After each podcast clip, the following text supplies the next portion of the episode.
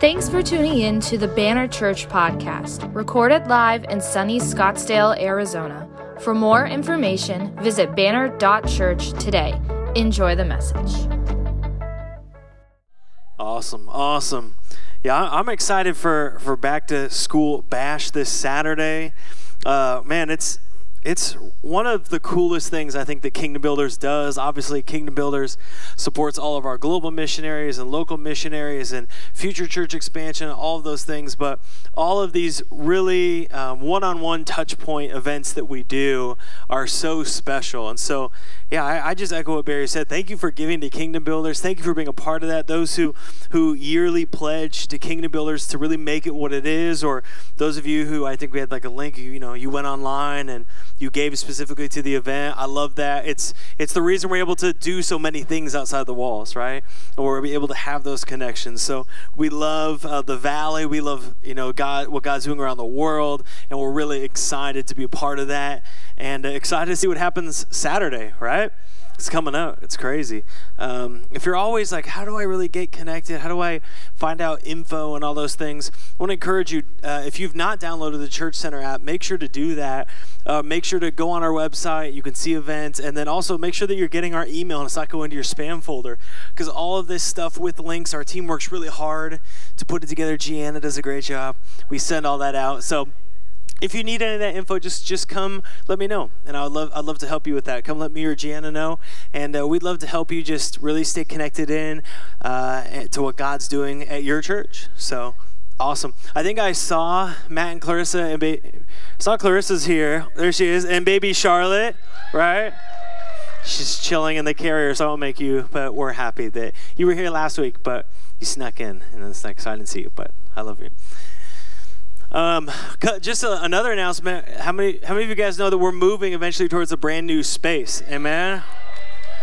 I really want to honor Nino, who was on drums here. You were about to stand up, but I caught you who, ha- who has worked really tirelessly with us and fiercely for us uh, through some le- all this legal stuff that we've been navigating to get in the new space. So Nino has been really incredible, and uh, we know that we don't just fight a battle of flesh and blood; we fight a battle in the spirit. But we're thankful for the people who operate in the spirit and in truth, in the physical, who who have wisdom and expertise. So I just want to honor Nino. He's one of our incredible board members. Serves on our board, slays it on the drums, but I love you, man. You're awesome. Been here like the longest, longer than me. So, uh, but we're excited. In, in, as we transition, we've been looking for a new location that's a little closer to our building. And so, starting uh, August 6th, we're going to be in a new location called Carson Junior High School. And those of you who are anti plastic chairs, you're about to be psyched because it's a theater, uh, you know, space. So it's the comfy chair. So now you can invite that friend with, uh, you know, that doesn't like the. You were like, there's no way they're sitting on these plastic chairs. You can finally invite them because we it's cushy for the tushy, right? Like it's going to be good. They're going to be ready, right? It's going to be great. So, uh, August 6th, we're doing what's called a soft launch so that we as a team and everyone, all our, our church family, we can go in and we can uh, just just worship together and celebrate together and, and I don't know, see if anything's broke that we need to change, how we're doing church. And then August 13th is the big kind of like official launch day. So August 6th is soft launch and August 13th is official launch in the new location. So August 6th is the what? And August 13th is the what? Official launch. Awesome. Uh, you're going to see shirts and signs and cards and all that kind of stuff to invite your neighbors and your friends or your enemies. I don't know, depending on how spiritual you are. And uh, we're just gonna we're gonna pack that place out on the 13th, just believing God to move. Amen. Amen. Um, before I jump into my message, I just kind of felt this week like there's a sense of aligning our hearts that I really want to occur today. And I'll tell you, it's, it's totally detached from my sermon, which has a very bold headline. Um, but, but I think it's important in, in, that it prepares our hearts for this moment because, in case you haven't noticed, it's quite warm out, right? And maybe you're joining us online and you don't really know how warm it is. It's quite warm. And every year, it for in people's mind, it's the hottest year ever. And that I mean that could be true. But it's like everyone's surprised that it's hot in the valley. Like no one had Google before they moved here. Maybe you moved here before Google. You had a map. Remember maps, right? And uh, but every year, I personally am shocked by how hot it is. And in my shocked nature, I am enraged by the heat. And the heat makes every small thing more infuriating, right? So if I was already in a bad mood, I'm like, I'm over it. Anyone else? Come on. Let's just, can we be real here? Right? Like if you were already like, maybe like, you know, you were like already a little frustrated at your kids. Now it's like you're frustrated and it's hot. You're like, get in. I've told you a hundred times it's a hundred million degrees out here. Get in the car. You're just there yelling at them at Target, right? Just me. Okay. Right? You're like, get in the car. It's so hot. We're all going to die. Everyone's going to die. The earth is going to die. I'm leaving. I'm fleeing to the mountains. I never want to be here, right? That I feel that. Because the heat invokes in us a fight or flight response, right?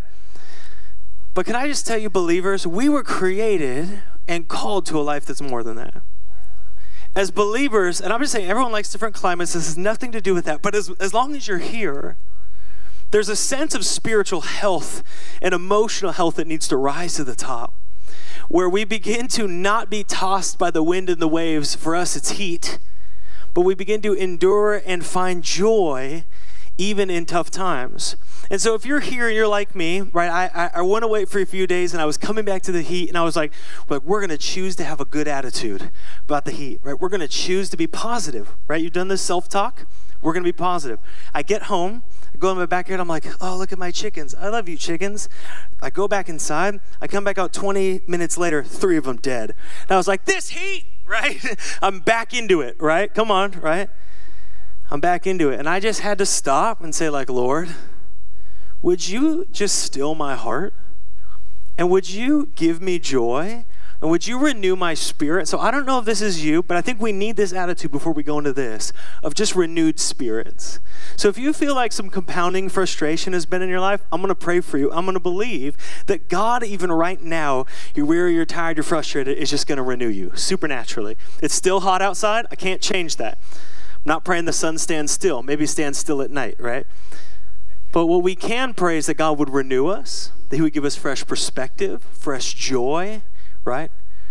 In our spirit. So if that's you, would you just bow your heads with me? In fact, everyone, if that's you and you're like, God, renew me today, before we begin in the word, renew me, would you just lift your hands with me? Just say, God, just renew me. I want to pray for you. God, I just pray over every life here this morning, a renewed spirit. God, it is so hot outside, God, but we know there are many reasons in our life that lead us to being frustrated. And so we give them all to you because we trust you. Give us a spirit of endurance, give us a heart of renewal, give us eyes to see, God, those who might even be suffering even more than us, God, how, how we might speak your life into it. God, give us just supernatural renewal and energy and vitality and joy and peace right now in the name of Jesus. We're called to more. So if we're frustrated, I just pray a release right now over your heart. If you're angry, I pray a release right now over your heart. If you're in fight or flight, I pray, I pray a peace over your heart right now. In the name of Jesus, may it be so. And all God's people said, Amen. Amen. All right, so let's talk about outrage.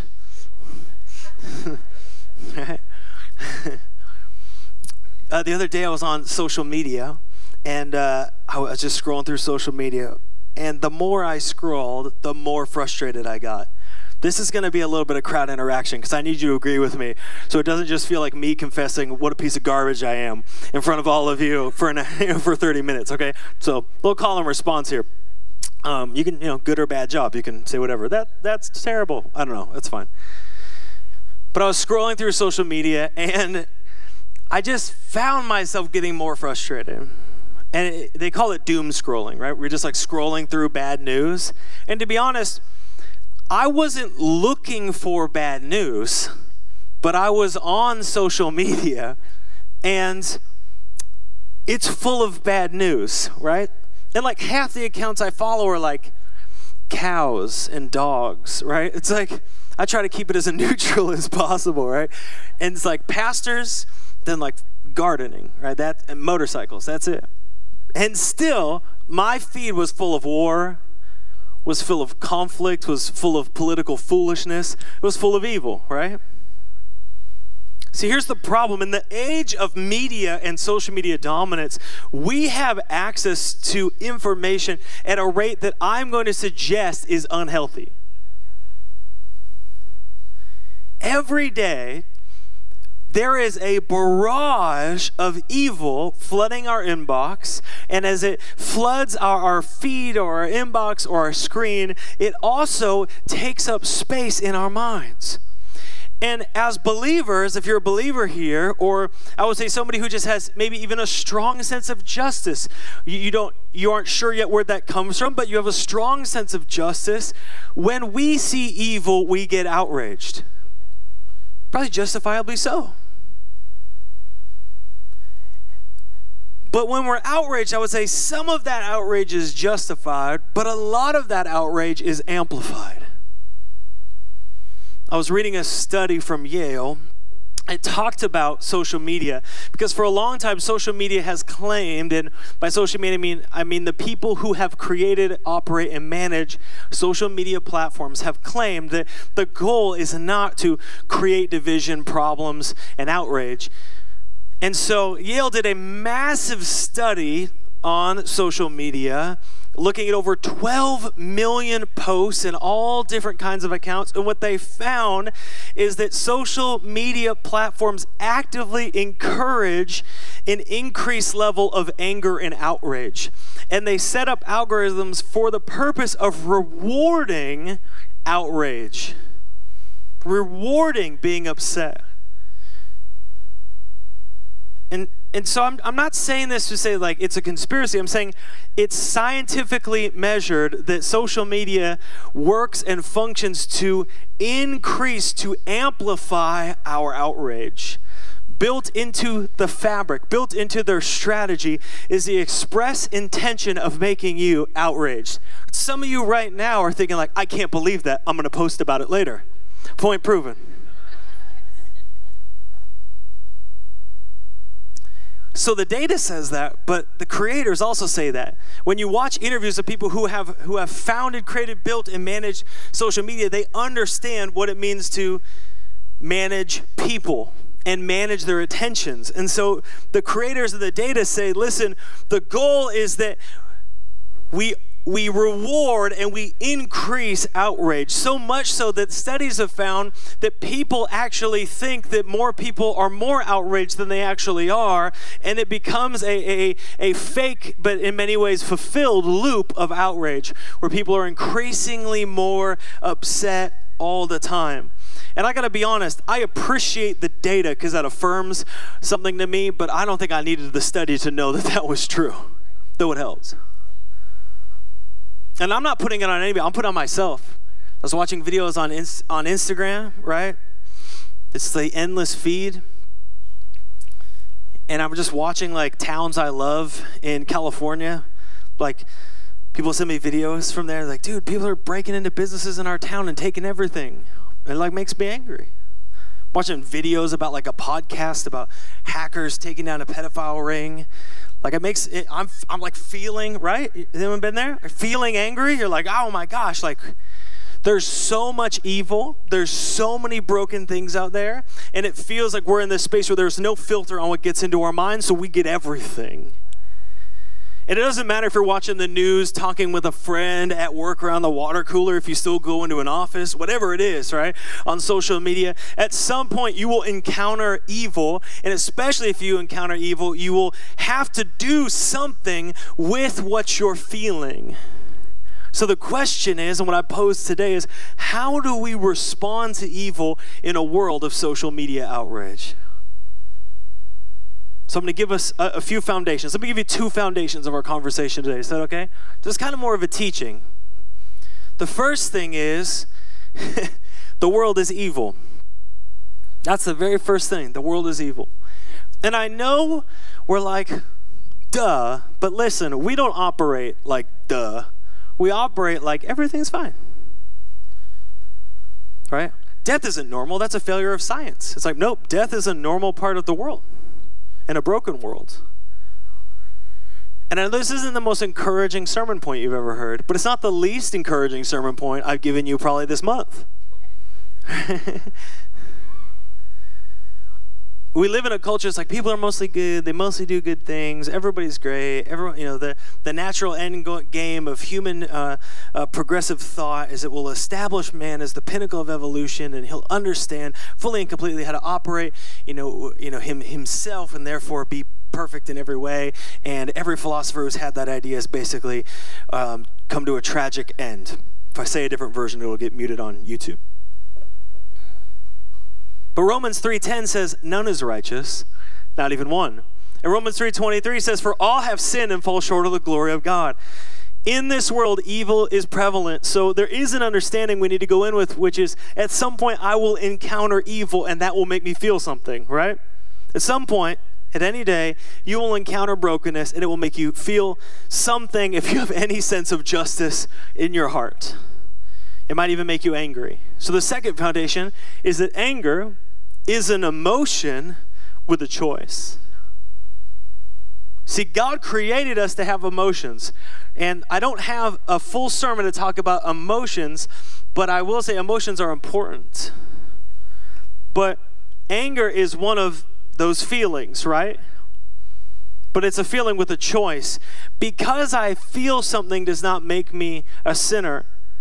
See, my flesh, my mind operates.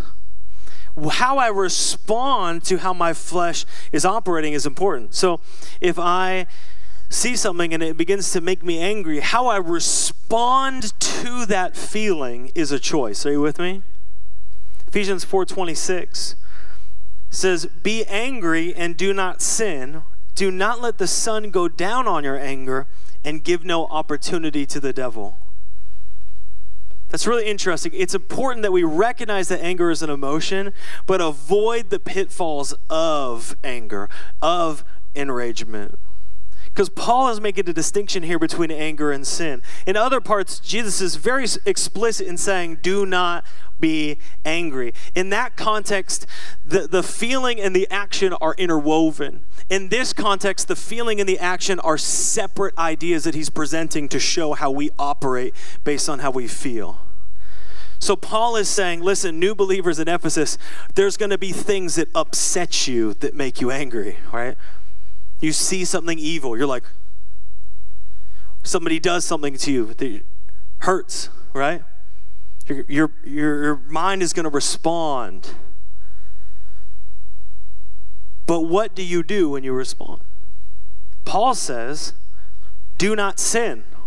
And, and specifically, he says, don't let the sun go down on your anger and don't give opportunity to the devil. How many of us have ever gotten angry and allowed it to fester, right? Right? Just it just it's in our mind. How many of you ever, ever had a fight with somebody? They didn't know you were fighting with them but you've already had the conversation in your mind. You've won a couple lost a couple just depends on how vain you are right? Right? You've gone through it before and they don't know but they know. And when you see them you think they know. They don't know but they know in your spirit so you stop coming to the church because you're angry at them because it's festered and turns out it's just like they didn't even know they were talking to you. You're like, well, now I'm double angry because no one recognizes me here, right? And it just festers, right?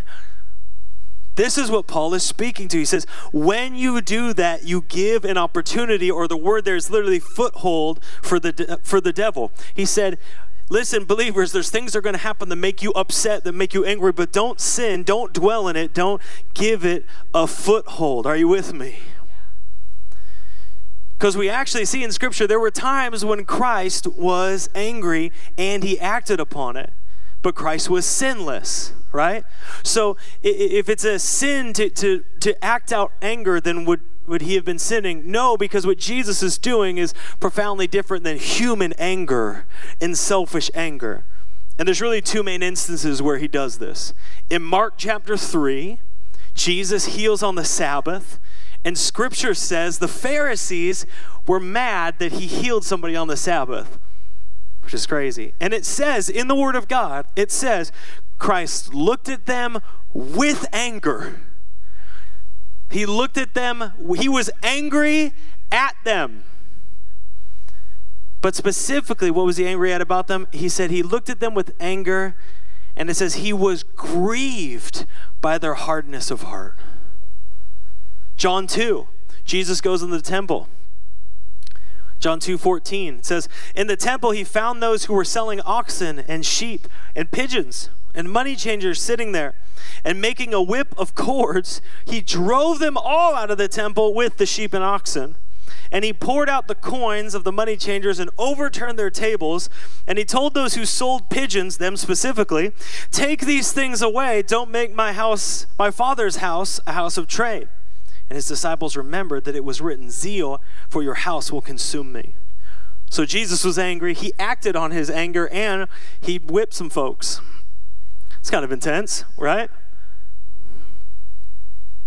What was he doing here? Well, one, this is a very specific fulfillment of a prophecy that's occurring. So be careful. But two, this is what we would call righteous anger. Somebody say righteous anger. Righteous anger consists in and we are doing a book for my small group, and this definition was in it, so I, I just pulled it right out of there. So, men's small group, what's up? Righteous anger consists of getting angry at the things that anger God and then seeking a proper remedy to correct the wrong. See, just because we get angry and are acting out doesn't always mean that we're flipping tables like Christ.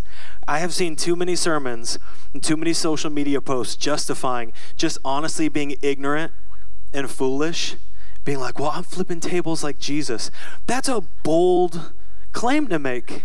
God, I'm doing what you're doing. You know, remember, He's going to judge, right? You're going on the record? Just saying, you better be sure, right? You better be sure before you hit post that you're really purifying the temple of God. Because remember, we're the temple. So maybe there's more tables that he would flip in here than on Facebook. We've got to be careful how we justify anger. Righteous anger, if we want to operate in that, it requires an intimate relationship with God. Because we have to be certain that we're seeking God's heart for injustice and how He wants to respond. That, that we are going to respond and we are going to understand that this sense of injustice that's, that's stirring up within us, it needs to respond. But we want to respond as God responds, not just as our flesh responds. So I want to give you a couple ways to do that. You ready? How do we respond in, in, to evil in a world of social media outrage? Ready for number one? First is respond, don't react. It's really practical. The best response to evil is a response, not a reaction. Response is thoughtful, reaction is emotional. When we encounter evil, we begin to feel enraged, right? Where there's a sense of injustice that's occurring, right? But we don't just react out of emotion, we react with wisdom. James 1:19 says, "Know this, my beloved brothers, let every person be quick to hear, slow to speak, and slow to anger." For the anger of man does not produce the righteousness of God. And then in verse 26, he says, If anyone thinks he's religious, but does not bridle his tongue, but deceives his heart, that person's religion is worthless. This can be difficult when we are faced with evil because we want to react because it is so wrong. And I think that, that hear me say, I'm going to tell you how to respond in a second, but uh, we're recognizing that there's something good within us that sees evil things and says, This is wrong, right? That sees, you know, I know there was a, a, movie that just came out about Tim Ballard's life, right? That, that and, and Jim Caviezel is in it and, it, and it stirs something, and people want to respond. And it's like, yes, good, respond to evil, right? Respond as a follower of Christ. But we don't just react, we respond. We need to take a breath. We need to take a second to focus our minds, to collect our words in a way that allows us to respond. Evil requires the response of the righteous. So let's make it a good one, not a flippant one. Amen? Respond, don't just react. Take the breath. Second, pray first and pray fiercely. Pray first and pray fiercely. Prayer is not an after fact, it's not an afterthought. It is crucial in the spiritual battle against evil. That's why I'm saying pray first in priority, but pray fierce in authority because we need the kind of prayers that are going to make the enemy pee his pants. We don't need to like, God, if it's, you know, up to you or like whatever, then I don't know, maybe save these children from being horrifically abused. What kind of hot garbage is that? God, if it's, I've never been to a prayer service, Lord, if it's your will, let your healing. How about just like be healed and then let Him decide? It's not up to you, anyways. Stop taking the credit or the blame, right? we need fierce prayers. We need the kind of prayers that call on the glory of God to be revealed. That's how prayer works, it dictates the posture of our heart. I was thinking of even small experiences. I was thinking of being at my in law's house, and uh, my father and I are, are very similar, and then everyone else in the house is different. And so, usually, what I'll hear is a conversation between my father in law and my brother in law, and then I'll just see it, see his eyes, and go, like, and then just keep going, right? because I'm not getting involved, right? I'm not getting involved with this convo. I know it's not going anywhere, and I know I need a pillar of fire in this scenario, and I didn't bring any with me. So, but what happens is it like is in my brain, right? And I like start running through conversations in my brain of what I could say. It lives there. Maybe I just hear it on the news. They always have the news going. I just hear it in the news. Right now it's in my brain. Now I can't unhear it. Now I'm rehearsing responses. But I thought, like, what would change in that moment if I just began to pray? If I hear something or I encounter something that's evil or frustrating or thing I would say was counter to the kingdom, and immediately, like Psalm 40 or 34 says, when the righteous cry for help, the Lord hears and delivers them. If I begin to pray for those who were victims of that situation to say, God, would you deliver them from their trouble? Or maybe to go a step further, further, what if I begin to pray for the perpetrators, like 1 Timothy 2 says, he says to pray for those who are in charge that they would be transformed and come into the knowledge of truth. God, I pray for that person that they drive me crazy. I don't understand why people voted for them, but I pray right now that they would come into alignment with your will because there's nothing that you can't do. I pray you would restore and renew them. I pray they would have the knowledge of truth. I pray for a spirit-filled president of this country. I begin to pray and believe. God, I pray for a spirit filled mayor. I pray for a spirit filled governor. God, maybe they, they do know you. I pray you would strengthen them, God. I pray you would give them wisdom, bring people around them who can encourage them. What if I begin to pray for a Christ like response, right? Matthew 5:44 he says love your enemies and pray for those who persecute you. How, I, I, there's just times I got to pray and it's got to change my heart. Lord, help me respond to this well. If I'm going to respond and not react, I need you Holy Spirit because I'm about to react all up in this barbecue, right? The family's about to know like, how I feel. It's like, Lord, help me. Help me to respond. Help me to respond. I want to encourage you. The very first response is to pray. See something on social media? Right there on the toilet, guys. Just pray. I know that's what you're doing in there, anyways, for 30 minutes, right? Just pray. You're already there. Your kids are somewhere else. Your wife's going crazy because she hasn't seen you in 25 minutes. Just pray. You're in there. Maybe we'd see God move if all the men in this nation put their phones down in the bathroom and committed the same amount of time to prayer. The greatest revival that the world has ever known would spring forth Oh man, some of you aren't married. You don't know what I'm talking about, which you will. You will. It's where we go to escape. Come on. A collective groan. All right, all right. We're back on third thing. Practice listening to the Holy Spirit. So I think what you heard me say is listen to the Holy Spirit. I said practice listening to the Holy Spirit. That word is important. Practice. See, we live in a world that doesn't know truth. In fact, scripture says they've abandoned truth for a lie. And not only do they not believe in truth now, this is wild to me. Now, truth is hate speech.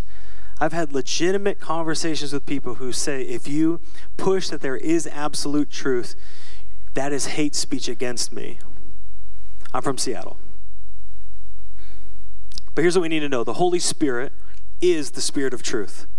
John 16, 33, Jesus said, When the Spirit of truth comes, he will guide you into all truth, for he will not speak of his own authority, but whatever he hears, he will speak, and he will declare to you the things that are to come.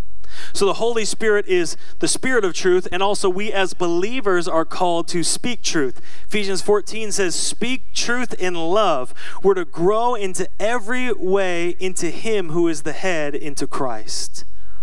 So the Holy Spirit is truth, and the Holy Spirit reveals truth, who are called by Him to speak truth. That means we should probably practice listening to the one who's going to reveal truth to us. To listen to the one who speaks truth.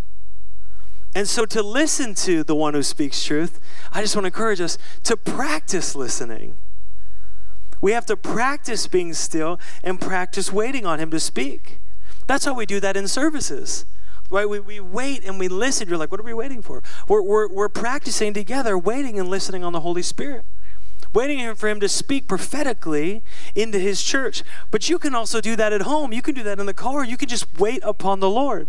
Take time to be still, be in the Word, be in prayer, dwell with God, and ask the Holy Spirit to reveal truth to you. And understand, just like anything you practice, you will likely not be an expert or perfect at it to begin with. But if you don't practice, you likely will not grow in the practice of it. I've been taking my son to soccer, and I gotta say, to start real bad at soccer, like real bad. Yeah, he's amazing. He showed up. If you've seen my son, you know all the kids on his team are like, yeah, we're going to be good. and then they saw him and they were like, okay, he's got some growth barriers, right? I love him. but as it goes and as he practices, he's getting good. He's getting better. he's getting good for a five year old, you know. But if he didn't practice, he wouldn't get better. I want to encourage you just practice waiting and listening to the Holy Spirit. Next thing is okay, we've waited and listened, we prayed. Advocate for truth with the character and the mission of God. Okay, I'm going to say some things here. Gone are the days of Christians letting culture pass them by, right? Like, well, it doesn't matter. It's just we just do our thing. That those days are gone. If you still think you're a dominant people group in the country, you're blind. Right now is the time that we as believers must advocate for the truth of the Word of God. I was speaking with someone recently and they said, why, why do you care what someone else does? It's their life, it doesn't affect you. And I have three massive problems with that that I'm going to now tell you. One, the actions of an individual are not isolated to themselves because every individual is a part of a collective community. And what you do, no matter how small you think, does actually functionally have an effect on the lives around you. What you do or do not do. The second reason I think that that's a problematic thinking, oh, I just leave people, what does it matter if we speak it? What does it matter if we stand up? Let them do, is that truth is worth advocating for by the virtuous nature that it is truth. Right? Like, I don't want us to poison streams even if I never drink from them because nature has a value. Truth also has a value, right? It has a value and it ought to be defended because truth is worth it. It's worth being preserved. And finally, and most importantly, why do we advocate for truth? Because only truth will set us free. Lies do not set people free. You can get every kind of cliche and a yard sign and stick it right in the front of your yard all you want. That will not set a single person free. You can feel as butterfly and, and foofy about your creative ideas for everybody, but if it's not God and it's not true, it's not freedom. It's just tragic, hell-bound patronizing because we don't have the guts to speak the truth of God to the people that God loves. We're too afraid of suffering, or we're too ill practiced in listening to the Holy Spirit that when the moment comes up, we either respond poorly or not at all. But listen, only truth sets people free. We must speak truth, but we also, hear me, this is the second part. Don't just hear the first part and tune out. Second part, we must do it as ambassadors of Christ. That's being clothed in the character and the mission of Christ portion. We have to be clothed in God's character, in, in the character of Christ. And we have to speak truth living in God's will? Here's two good questions to ask. Does my response, not my reaction, my response, reflect the character of Christ? Does my response look like Jesus? Not do people think it looks like Jesus? Because I've had many people say, well, Jesus would never. I'd be like, well, tell me where it says that in the Word of God. They're like, well, I've never read the Word of God. I'm like, well, you don't know what Jesus looks like, so why are you telling me? But we as believers, we must look and say, does my response look like Jesus? Colossians 3 invites us as believers, says, put on then, as God's chosen ones, holy and beloved, compassionate hearts. Hear that? Compassionate hearts, kindness, humility, meekness, patience.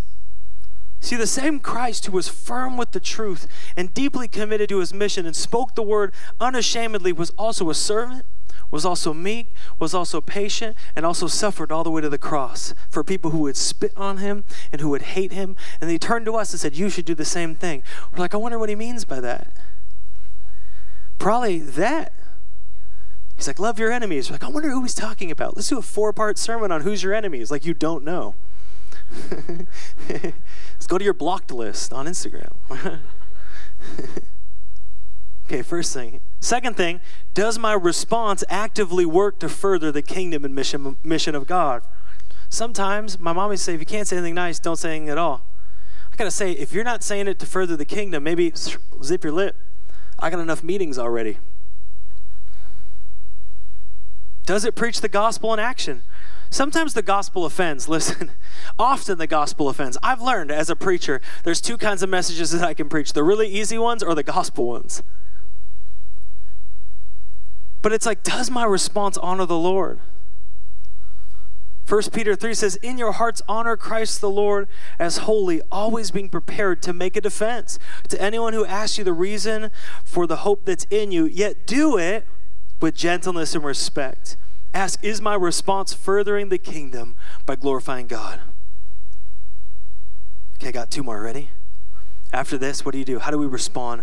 We engage in kingdom business. Somebody say kingdom business. Are you getting tired of hearing about all the evil in the world?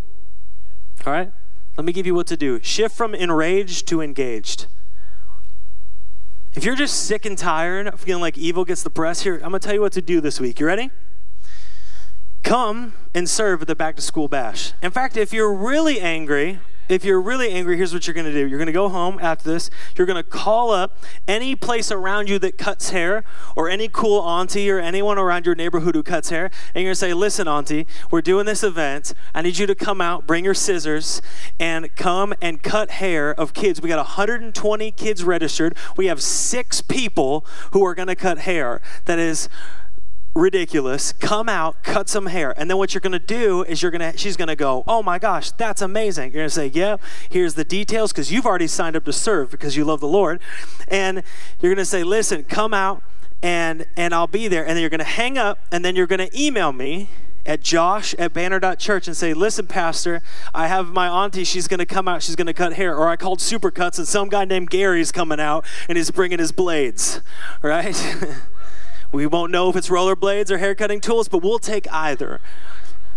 But you're just tired of evil. You're tired of doom scrolling. You, if you look at your screen time, take that amount of screen time you spent for that day and use it to call up people to come out and change a kid's life. Listen, go into your neighborhood. Find ways where you can bring the compassion of Christ to people around you. See, if you were actually angry, you do something about it.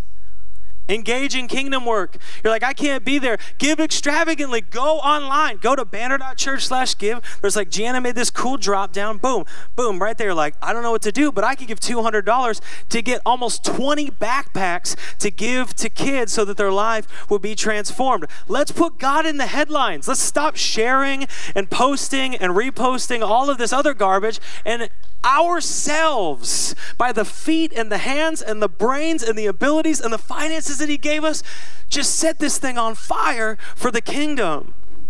See, some of us, God has a headline for your neighborhood that He is waiting for you to be fed up enough with evil that you will go out and begin to write. He's got a thing that's going to rest over your neighborhood. Some of you need to get this.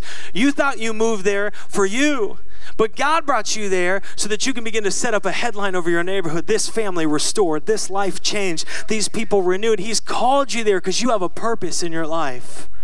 He's called you to that apartment block. He's called you to that street. See, this is why it doesn't matter where we meet on Sundays because your small group and you still meet somewhere in around your home, hopefully. Romans 12 says, Don't be overcome by evil, overcome evil with good. And Galatians 6 says, let's not grow weary of doing good because in the right time, we're going to reap a harvest. You're like, I haven't seen the headline yet. Listen, it's not harvest time. Our job is to operate in kingdom business. Man, sow something. Let that fire burn. Let it inconvenience you. Let it inspire you. Let it renew you. Let it hurt some days, but still choose up Get up and do it. Let that relationship go through its ups and downs. Seed into that family. Why? Because that's how we overcome our outrage at evil, as we become engaged with God's kingdom. If you feel angry at evil, it's time to connect with hurting people and see lives changed. Still with me? I'm serious. Back to school this Saturday. Let's make it happen. Fast to regain balance. I like this one. Fast to regain balance. If you're feeling out of balance, listen, it's time to fast. Fasting is a way we align our hearts with the heart of God. It's how we actively participate in rest as an act of worship that also balances our life. Psalm 46, the writer says, Be still and know that I'm God.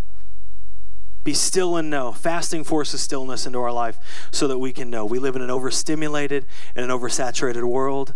And so we have to begin to use not only good discernment on what we're allowing into our heart, but we have to limit our exposure to harmful content. We have to limit our, we have to make that self disciplined choice. Psalm 101.3, the writer says, I will refuse to look at anything vile and vulgar. I hate all who deal crookedly and will have nothing to do with them. Some of us, it's time to take a break for the sake of balance. Instead of social media, instead of doom scrolling, instead of news, try calling a friend. Try reading a book. Uh, I recommend the Bible. Or that book for your small group that you read the night before. Maybe give yourself a couple days now. Spend time in nature. Go out. Nature declares the glory of God. Maybe don't go out here, but like, you know, drive an hour and a half and go out. It declares the glory of God. Okay, finally, band, you can come up. Guys still with me? This is my final point. How we respond. Trust in God's sovereignty. This is final, but it's foundational. If you don't do this, the rest of them don't really make sense. See, as believers, it is important to remember God's promise to bring justice in his timing. Romans 12 19 says, Beloved, never avenge yourselves, but leave it to the wrath of God. For it's written, Vengeance is mine, I will repay, says the Lord. See, God is the ultimate judge, church. It's His wrath that will judge the earth. And this is really for my like strong sense of injustice, people. Like you have a strong sense of justice. When justice is not being fulfilled, you're like, I, I can't handle this, right? Here's my here's my cue for you. Take a breath. God's got it. Strong sense of injustice, people. I'm not saying not be active. Remember, that was the point before. Be active. In your activity, recognize that God is actually still sovereign. This is one of the most crucial steps because when we trust in God's sovereignty, we have peace knowing that we don't uh, need to do His job for Him. We just need to do what He's called us to do we need to do what He's called us to. We pray fervently, we respond boldly, we work passionately to sing the kingdom of God advance. But at the end of the day, we have to trust in God and His sovereignty and His authority. You will not argue your friend into heaven, you will not work your family into heaven. You will not work away all evil on the earth. Only Christ will come and wipe away all the evil on the earth. So, as we are walking out and responding and living kingdom, our job is to listen to God, to obey His leading, and then trust Him because He is God. Because He is God. We trust Him in our family, though they're saying the most ridiculous things that we don't agree with. But I trust God, you are God and you can make a way. We trust Him in our city. Maybe we don't agree in our city or our country with the way things are going in our world. We say, God, I'm going to actively participate in your kingdom and your kingdom work, but I trust that you are God, that you're God in my city that you're God in my family, that you're sovereign over it all. And so I will not be worried. I will not be afraid. I will not be anxious. I will not be enraged. I'm just going to be engaged into what you have. And I'm going to trust you. I'm going to trust you. Respond, don't react. Pray first and pray fiercely. Practice listening to the Holy Spirit. Advocate for truth with the character and mission of Christ. Engage in kingdom business. Fast if you need to regain balance and trust in God's sovereignty. Would you stand with me this morning? I want to invite you to, to bow your heads here. We're going to do two things.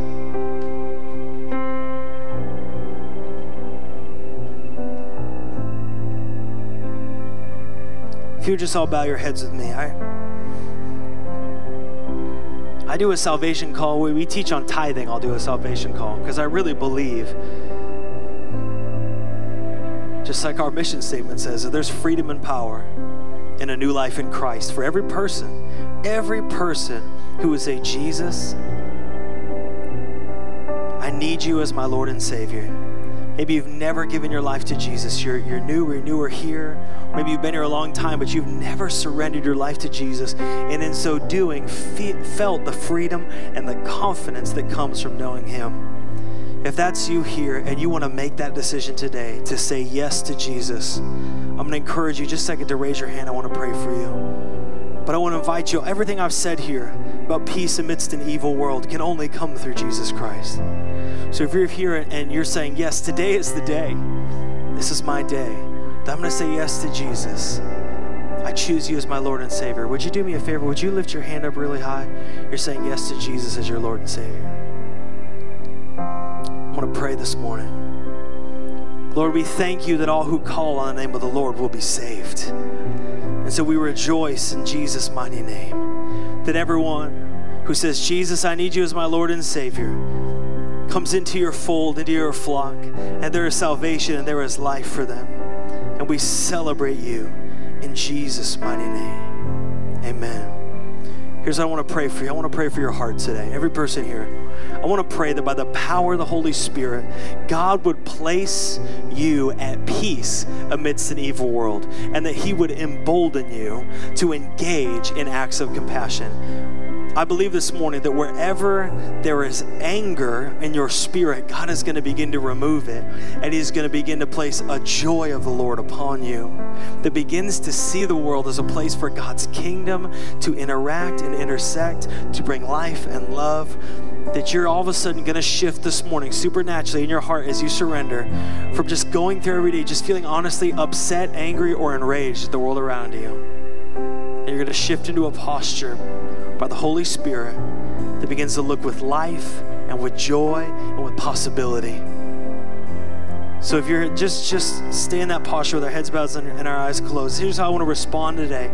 And again, the band's going to lead us in a second, so you can feel free to come up to pray, whatever whatever you need to do to respond. But this is the response: is if you're here and that rings true for you, you're like, yes, I want by the power of the Holy Spirit that God would place me at peace, that He would embolden, embolden me to speak truth, and that I would engage in compassion. That maybe where there is anger or bitterness, it would be removed, and that there would be the joy of the Lord there, full of the Spirit this morning. Would you just lift your hands? I want to pray for you this morning. God, see your church this morning. Just lift your hands up like a real hand raise, like unbend the elbows, shoot them up here this morning. God, I'm here for you. This is what I need. This is what I need. Maybe in your family, you've just been frustrated. You've been uh, maybe even a little angry. Maybe uh, in your community, whatever it is. I want to pray for you right now. And I believe as you're, we're all praying together with our hands raised together, I'm with you right here. My hands are raised. We're all surrendering together. As that happens, I believe that the Lord, by the power of the Holy Spirit, is going to release bitterness and give joy to your heart right now. Holy Spirit, you see these people with their hands raised right now who are saying, Jesus, along right now for the Holy Spirit to grant me peace, even in an evil world, that I will be full of the Spirit and full of wisdom. And as I face the things of the world, that I would not be enraged, but I would be so deeply engaged with you, Holy Spirit. I would know when to speak and how to speak, that I wouldn't be in a place of anger, that I wouldn't be scrolling through angry, but my heart would be broken like your heart, Jesus, for the brokenness of the world. And that I would pour out as you fill me up, and I would see lives change. I just pray right now, every piece of of anger, every place of bitterness, we say, Jesus, we surrender it to you. Wherever you are, you need to say this right now. Some of you, you think you're just observing. He's called you to participate in this right now. Whatever it is, you say, Jesus, I give it to you. I surrender it to you. I lay it at your feet. And then we say right now, Holy Spirit, we receive the joy of the Lord. We receive the joy of the Lord. Every bitterness gone. I speak over your life right now by the power of the Holy Spirit.